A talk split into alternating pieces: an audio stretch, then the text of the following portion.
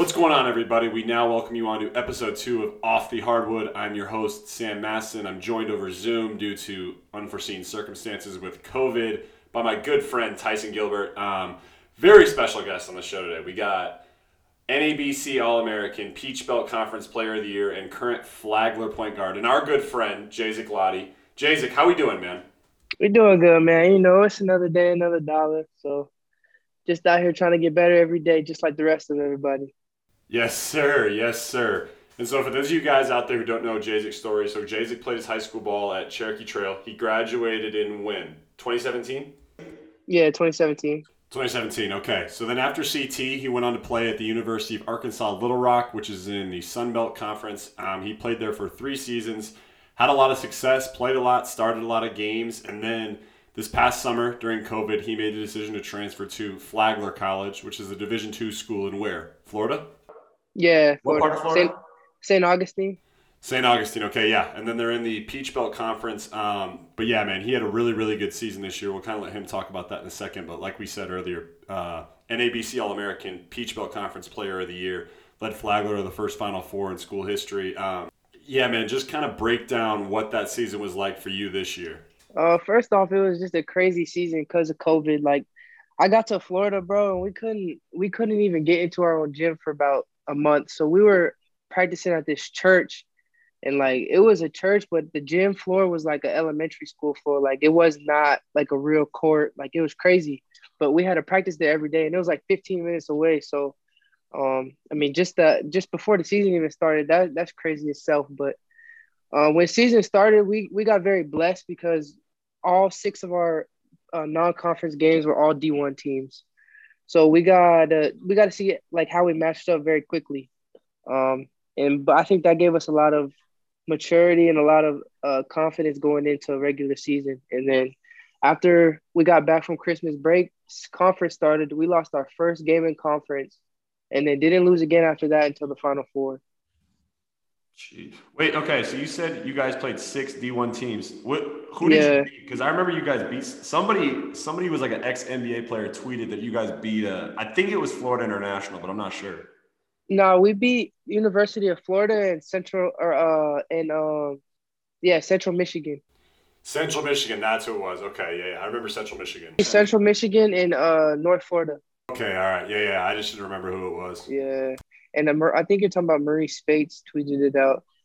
Yeah, yeah, yep. That's exactly who it was. So like, how was the uh, what was the transition like from from D one to D two, and um, like what what differences did you notice, if if any, really? Uh, the transition. I mean, it was it was a smooth transition, just because at the end of the day, it's basketball. But the biggest difference for me is on the court. It's like athleticism and size. Like you're not going to see crazy athletes every night, crazy size every night. You like like you are in D one. Um, but there is a lot of hoopers in D two. Like like people think because it's D two basketball, it's not you know good basketball. But there's a lot of hoopers that can really hoop D two, bro.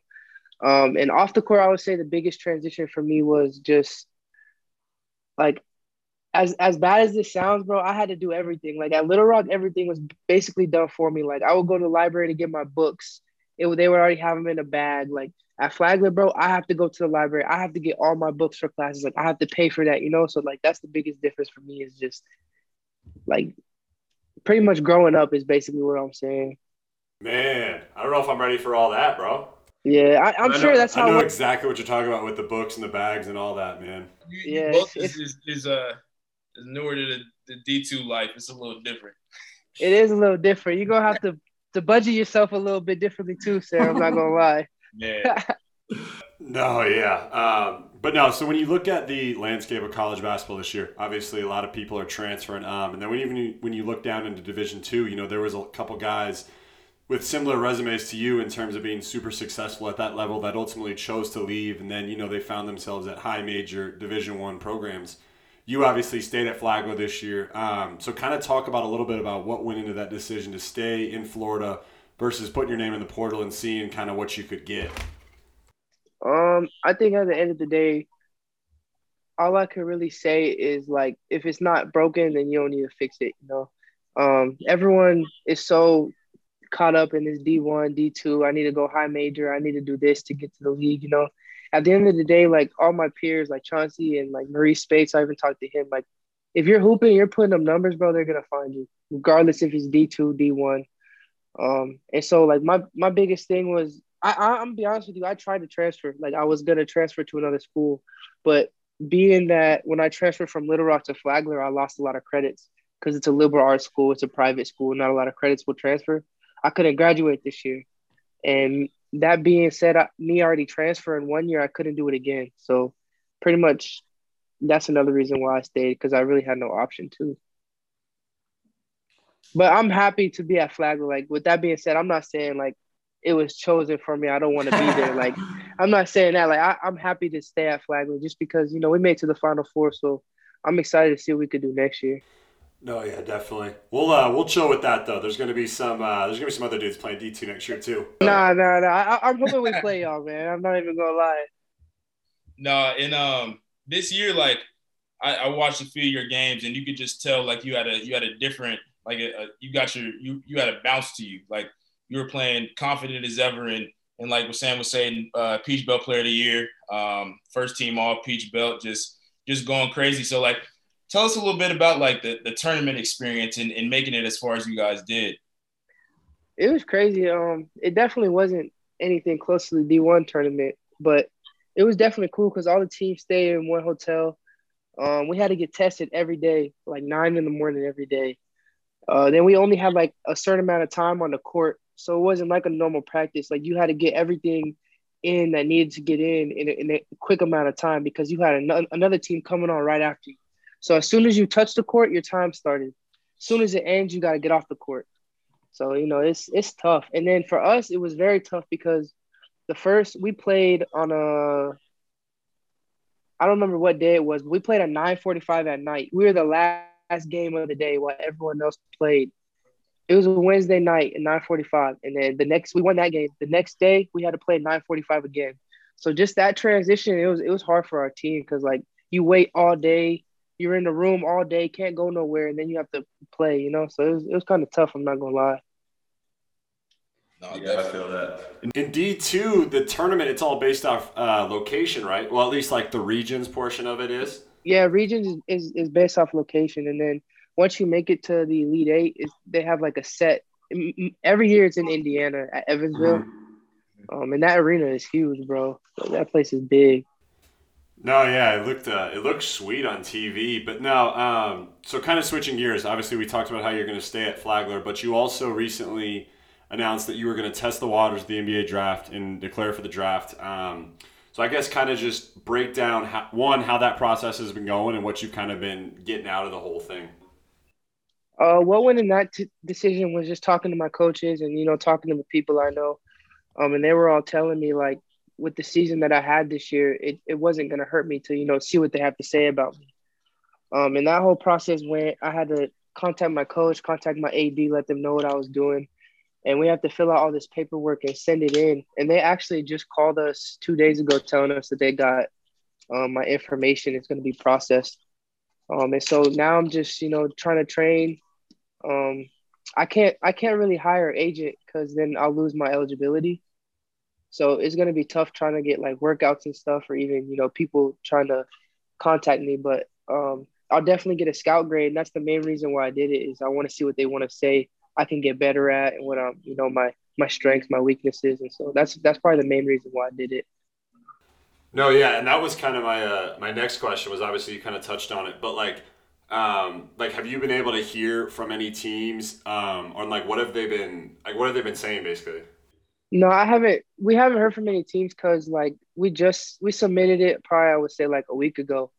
Okay. Um, and they just called us. The NBA just called us two days ago saying everything's being processed. So I'm sure once that goes through, then um, I'll, hopefully I'll start hearing from teams and yeah, I'll let, I'll keep you guys updated.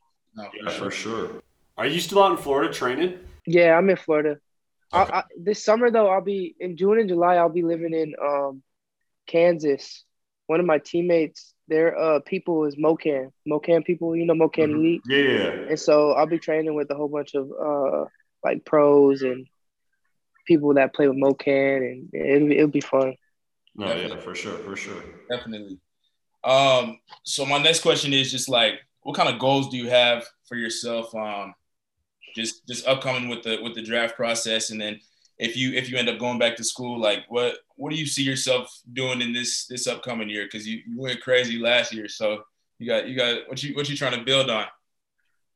Uh, my goal for the draft is just you know to get my name out there, get get people to know who I am. Um, I mean, all of us, like me, you, Ty, Sam, like all of us, we, we dreamed of making it to the NBA, and like to be able to have a season to where I could put my name in the draft and be confident and like hearing feedback is like crazy to me. Um, but obviously, my goal is to either you know get drafted or get a, a, a G League deal, you know, two way contract, something like that. Um, but if not, coming back to school, my main goal, bro, and like as bad as I don't think it sounds bad, but like the only ac- actually accolade I care about is trying to win D two Player of the Year. Mm-hmm. Um, and so obviously I want to get to the championship and, and win that. Um, but other than that, I, I want to try to get D two Player of the Year.